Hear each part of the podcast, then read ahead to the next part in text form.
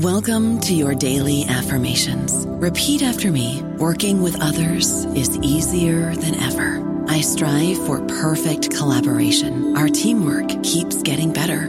Yeah, affirmations are great, but Monday.com can really get you the teamwork you desire. Work together easily and share files, updates, data, and just about anything you want all in one platform. Affirm yes to start or tap the banner to go to Monday.com. Okay, round two. Name something that's not boring. A laundry? Ooh, a book club. Computer solitaire, huh? Ah, oh, sorry, we were looking for Chumba Casino. That's right. ChumbaCasino.com has over 100 casino style games. Join today and play for free for your chance to redeem some serious prizes. ChumbaCasino.com. No purchase necessary. Full prohibited by law. 18 plus terms and conditions apply. See website for details. Hello, everybody. This is Marshall Poe. I'm the editor of the New Books Network, and I'd like to tell you that we have a new and improved website. It has two new features that we think you'll love. One of them is a vastly improved search engine so that when you type in keywords, you'll get a bunch of episodes really quick. The other is the ability to create a listener account. And in that listener account, you can save episodes for later listening. So you can create a kind of listening list. We think these features are neat and we think you'll enjoy them. Please visit the site today. To New Books and Biography. I'm Oline Eaton. Today I'm going to be talking with Ingrid Carlberg about her new book, Raoul Wallenberg, The Heroic Life and Mysterious Disappearance of the Man Who Saved Thousands of Hungarian Jews from the Holocaust. The winner of the August Prize for Nonfiction, the Axel Hirsch Prize for Biography, it was recently published this past March in English. Hi Ingrid, thank you so Welcome to New Books and Biography. I'm Oline Eaton. Today I'm going to be talking with Ingrid Carlberg about her new book, Raoul Wallenberg, The Heroic Life and Mysterious Disappearance of the Man Who Saved Thousands of Hungarian Jews from the Holocaust. The winner of the August Prize for Nonfiction, the Axel Hirsch Prize for Biography, it was recently published this past March in English. Hi, Ingrid. Thank you so much for joining us for New Books and Biography. I wonder if you could just begin by telling us a bit about yourself. Well, I, my name is Ingrid Carlberg. I, uh, I live in Sweden. Uh, I'm the author of several nonfiction books. I've been a journalist in Sweden uh, for 20 years, uh, uh, employed uh, by the largest Swedish morning paper, Dagens Nyheter and I am also honorary doctor at Uppsala University in Sweden. Um, so we biographers wind up spending a lot of time with the people that we're writing about. And I wonder, how did you first hear about Raoul Wallenberg and what drew you to him as a biographical subject? Being a Swede, of course, uh, uh, the name Raoul Wallenberg was familiar to me. Mm. But I was struck uh, a few years ago, or at least seven years ago, I was struck by the fact that there was uh, certain silence around Raoul Wallenberg in Sweden, uh, and that no one actually had done, uh, had uh, produced uh, an, an, ambitious, uh, the ambitious story on his life for a Swedish audience there are not so many books written by Swedish authors about Raoul Wallenberg. There are, I discovered that there were actually more books written about Raoul Wallenberg by foreign authors. Oh, wow. uh, you get the impression that the interest might be even greater abroad. Hmm.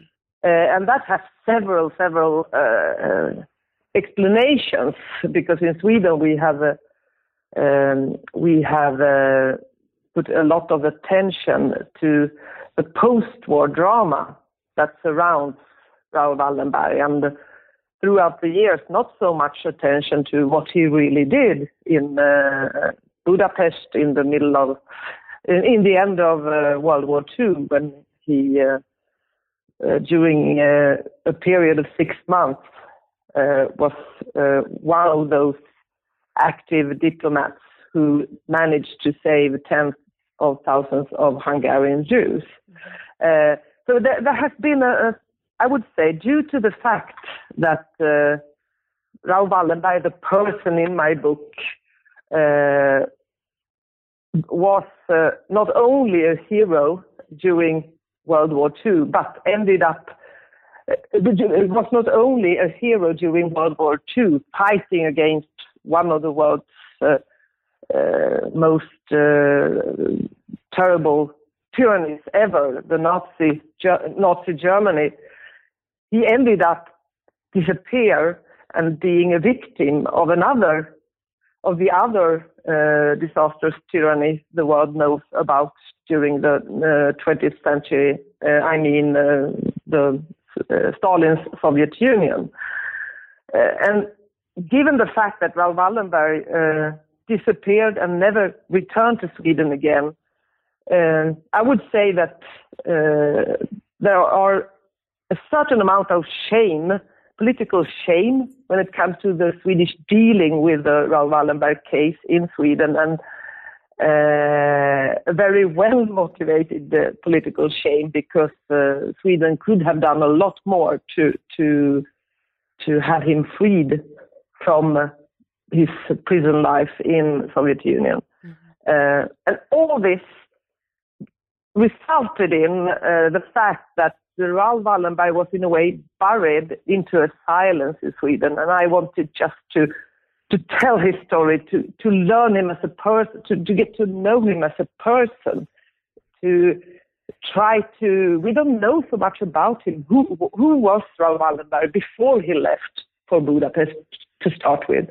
Uh, so I decided to to uh, throw myself into a huge research project that hasn't been done in Sweden to dig in all the archives, try to get close to the person Raoul Wallenberg, to what he really did in, in Budapest, behind the myths, uh, uh, and finally to reveal the whole uh, tragic post-war story uh, that actually isn't really solved, not not yet really solved.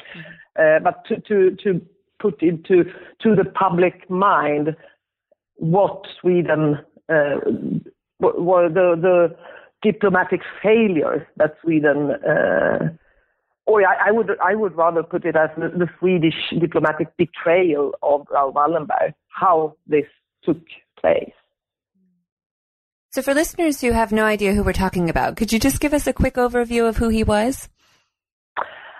Yeah, he was uh, uh, he was born in 1912. Uh, he was uh, he's often portrayed by those who know him and know about him as uh, the heir of a Swedish business dynasty, the which is still a Swedish business dynasty today.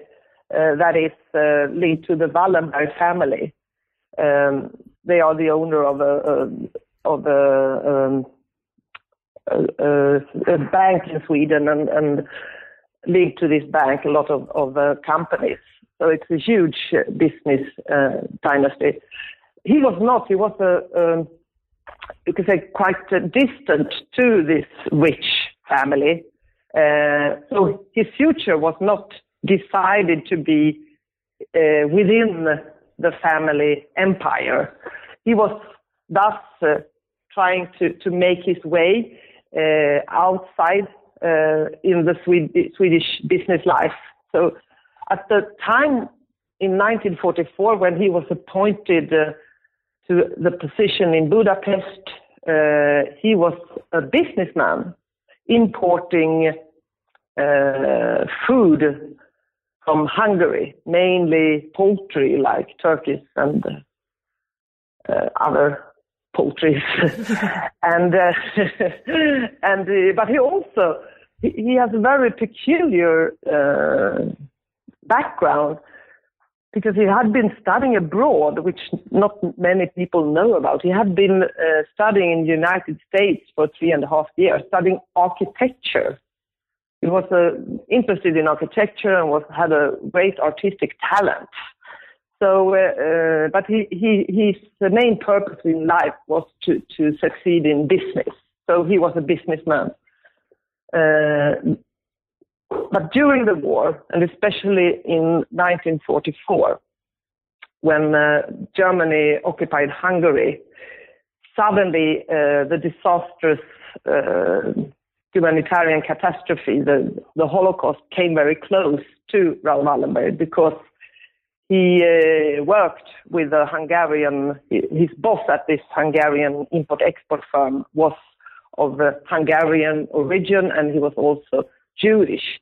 So suddenly uh, the problem, uh, the, the, the, the mass deportations that came, uh, that took place very soon after this, uh, the, the German invasion of Hungary came very became a very urgent matter for Raoul Wallenberg in his uh, everyday life.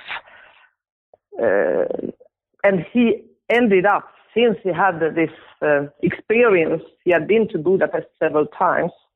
And when the, the, the American War Refugee Board uh, searched for um, collaboration with neutral states in a very hastily decided rescue missions for Hungarian Jews in Hungary, uh, Raoul Wallenberg ended up being uh, the one who volunteered to take this position, to go to go down to Budapest and uh, administer this Swedish-Hungarian rescue mission.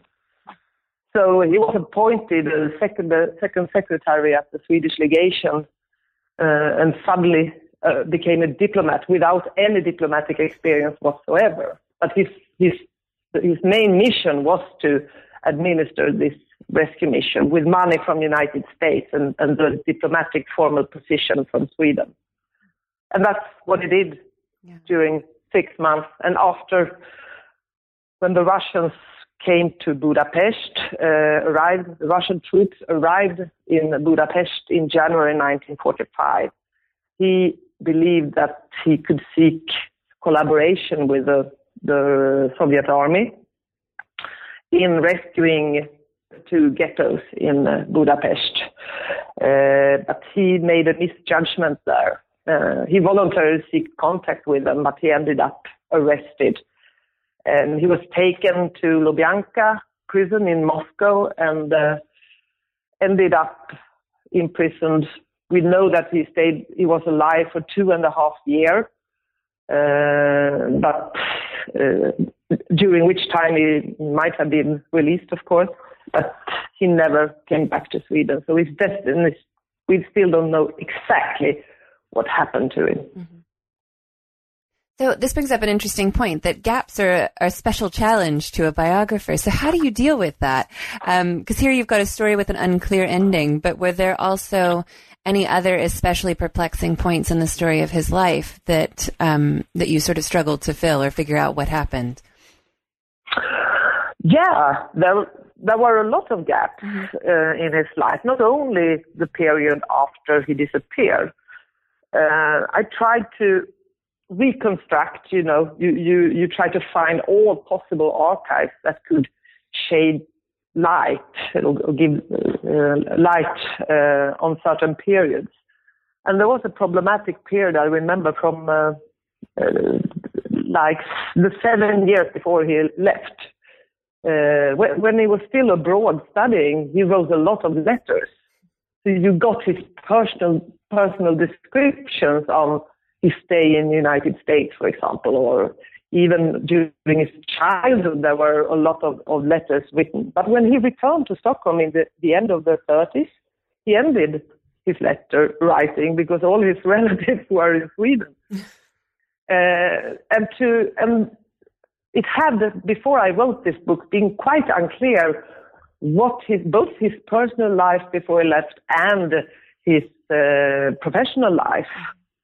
His sister, his half sister, 95 years old, is still alive and was, uh, of course, also when I wrote the book. So I started by, uh, by uh, um, visiting her for lengthy interviews, two hours every second week. She was old, so we couldn't talk longer than two hours every time. Uh, but she told me that I don't know enough uh, when it comes to his professional life. And I have uh, memories from his personal life, of course, when he came back to Sweden, but uh, not, not enough. and then she told me, I think you should call his cousin. He's 100 years old. but please do. And I told myself, you don't call a person who's 100 years old. So I, I, I remember that I waited, I hesitated for a couple of weeks, and then I started to try to find a relative who could uh, tell me how to to uh, move forward. Mm-hmm. When I finally found a relative to this 100 year old cousin, he said, Oh, Lennart, that was his name. Mm-hmm. Just call him. and then I called the 100 year old Lennart, and Lennart said, Oh, well, uh, let's see, next week, Wednesday, could you come in the morning? Because in the afternoon I have a meeting in town. and then I went to, to Lennart and he could, he had uh, kept for all his life uh, a certain amount of letters uh, between him and Raoul Wallenberg, photos from their uh, weekends out with his sailing boat in the Stockholm archipelago. Oh, wow. And he had decided, I am 100 years old, this seems to be a serious woman.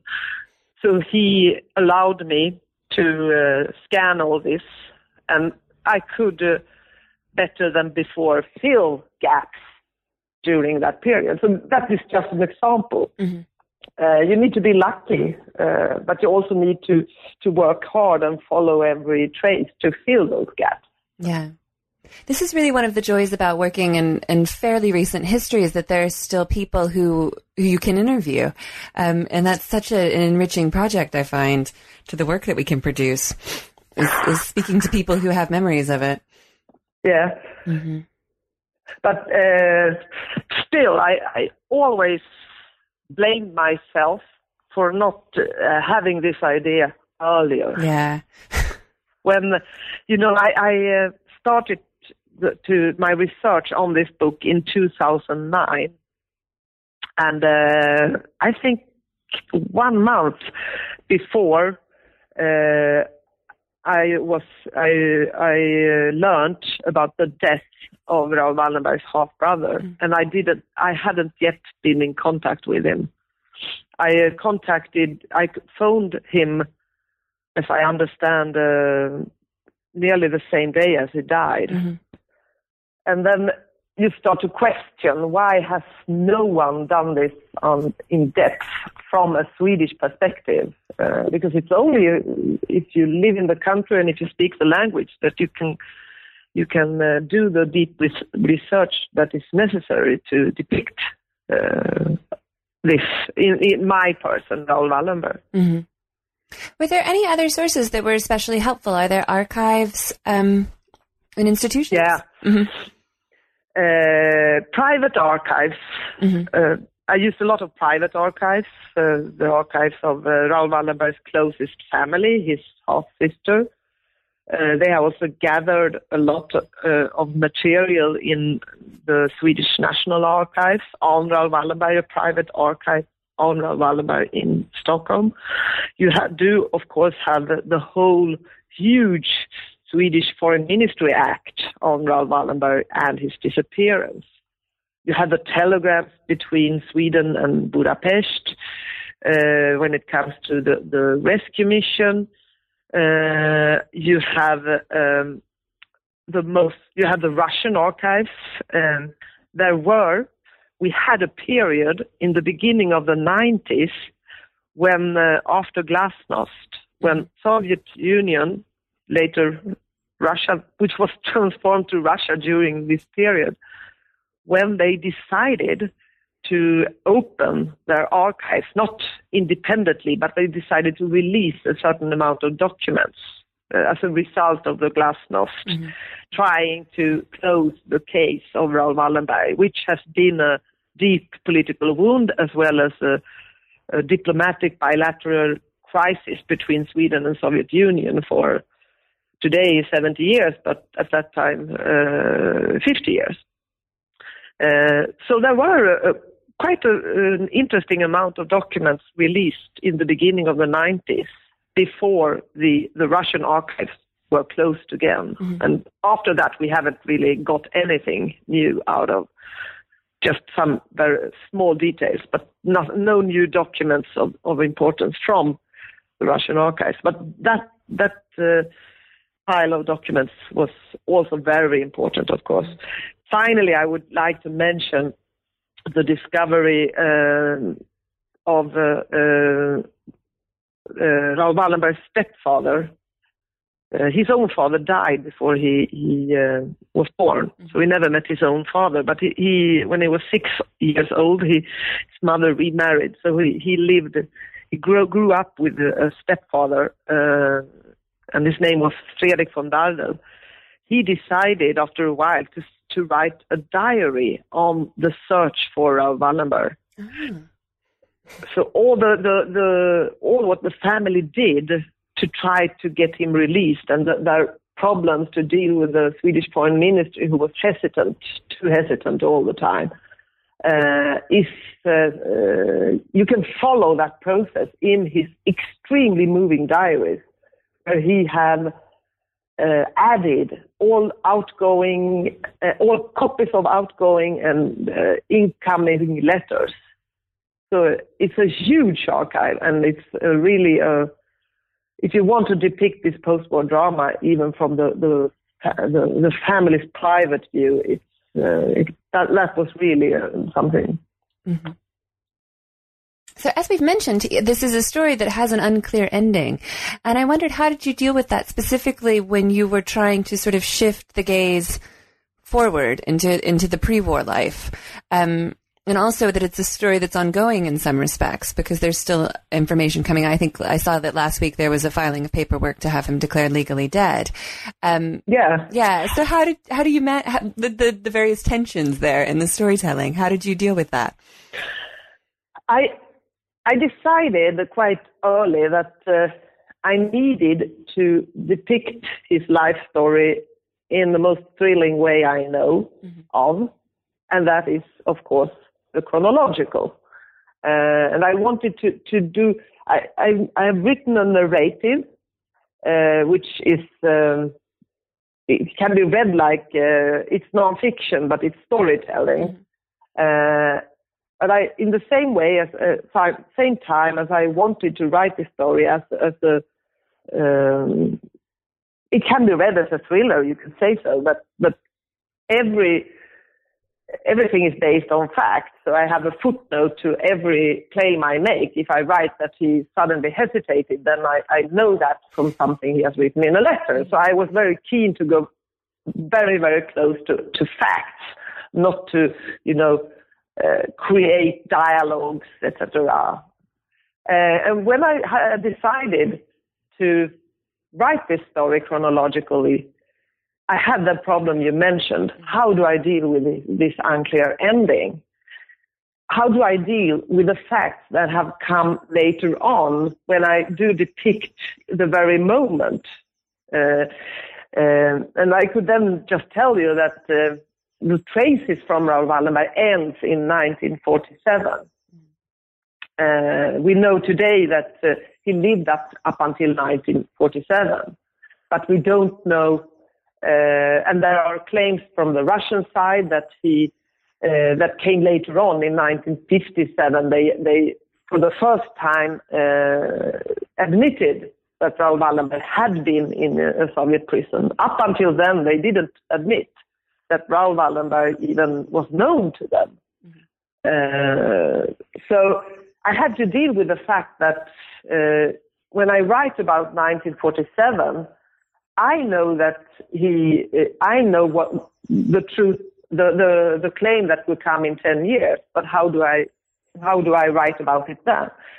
Uh, and I decided never to lose track on the chronological uh, uh, what to say, the pace, mm-hmm. but to to add known facts from later on uh, to the uh, to the story. That made it possible for me, for example, to to write about his life in prison. Mm-hmm. Although in 1947 we didn't know that, but we know it from from uh, later. I don't know if this is an answer to your question, but yes, no, it is. Yeah. Uh, mm-hmm.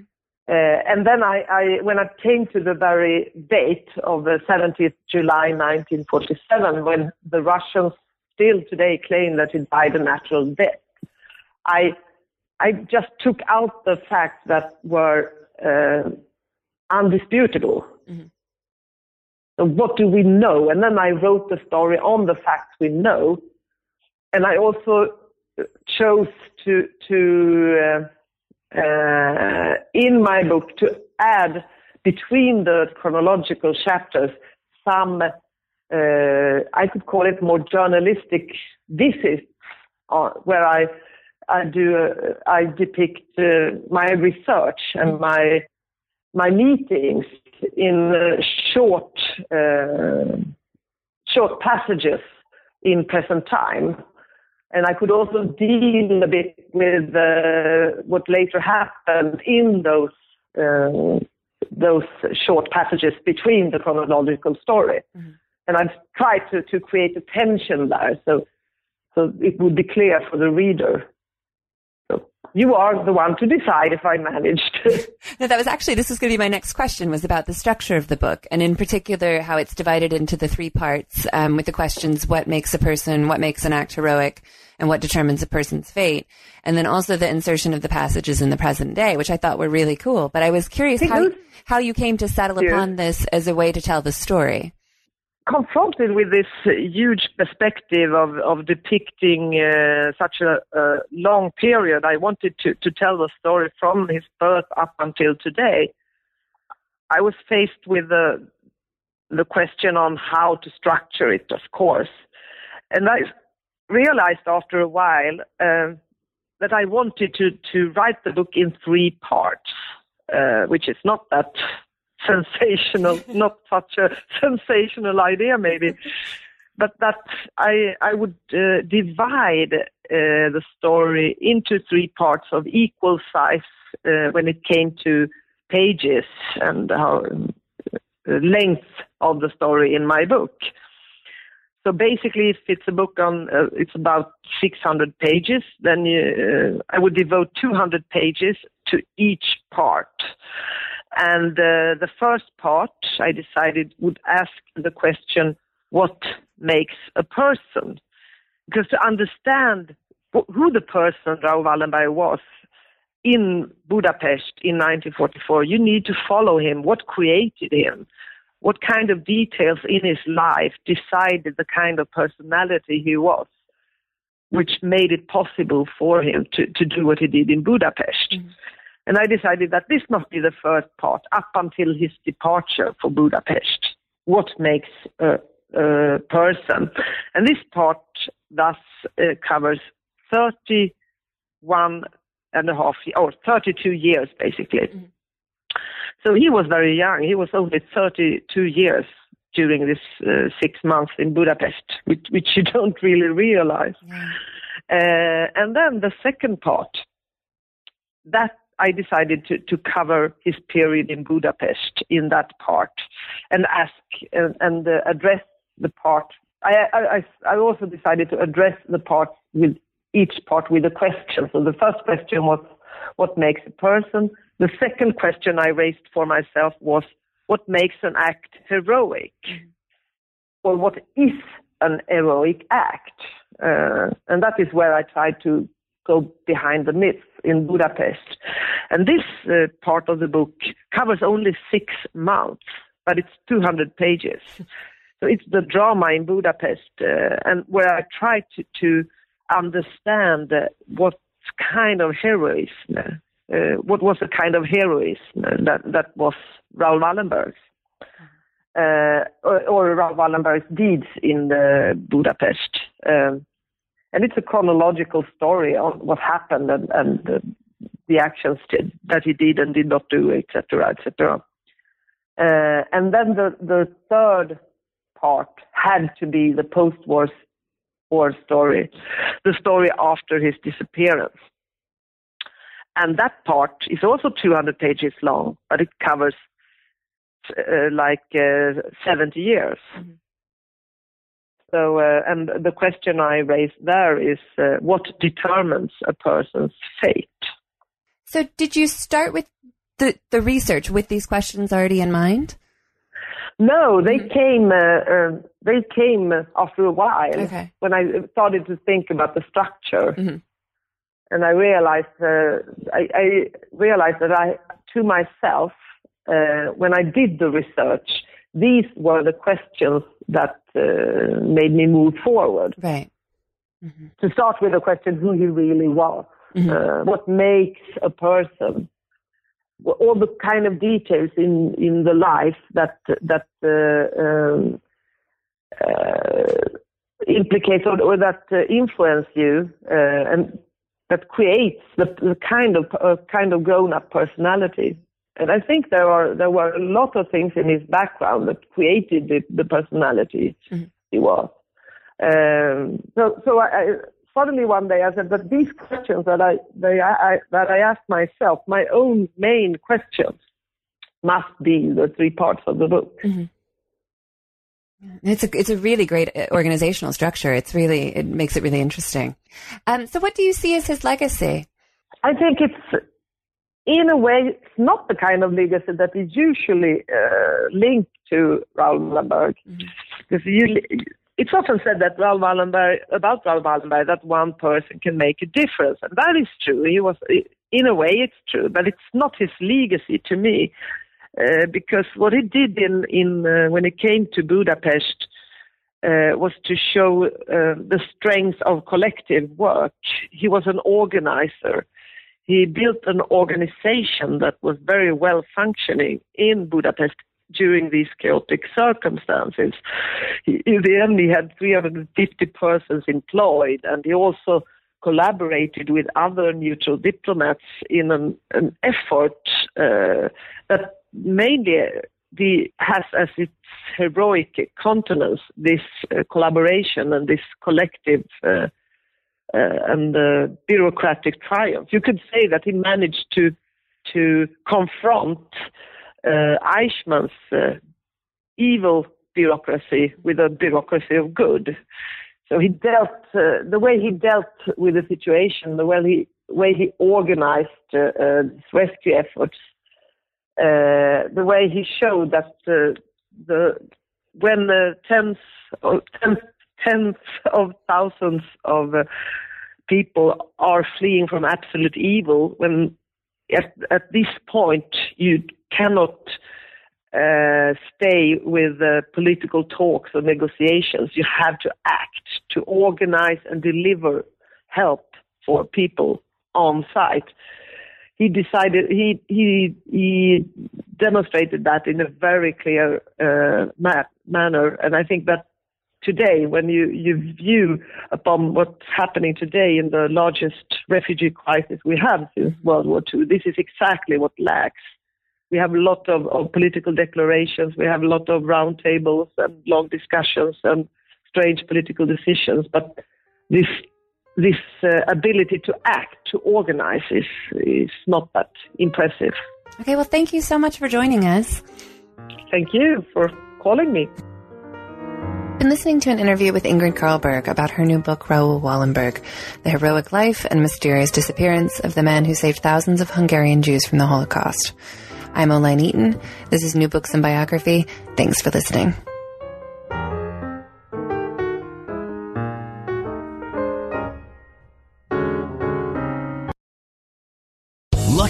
Casino asking people what's the weirdest place you've gotten lucky? Lucky? In line at the deli, I guess? Aha, in my dentist's office. More than once, actually. Do I have to say? Yes, you do. In the car before my kids' PTA meeting. Really? Yes. Excuse me, what's the weirdest place you've gotten lucky? I never win and tell. Well, there you have it. You can get lucky anywhere playing at LuckyLandSlots.com. Play for free right now. Are you feeling lucky? No purchase necessary. Void where prohibited by law. 18 plus. Terms and conditions apply. See website for details.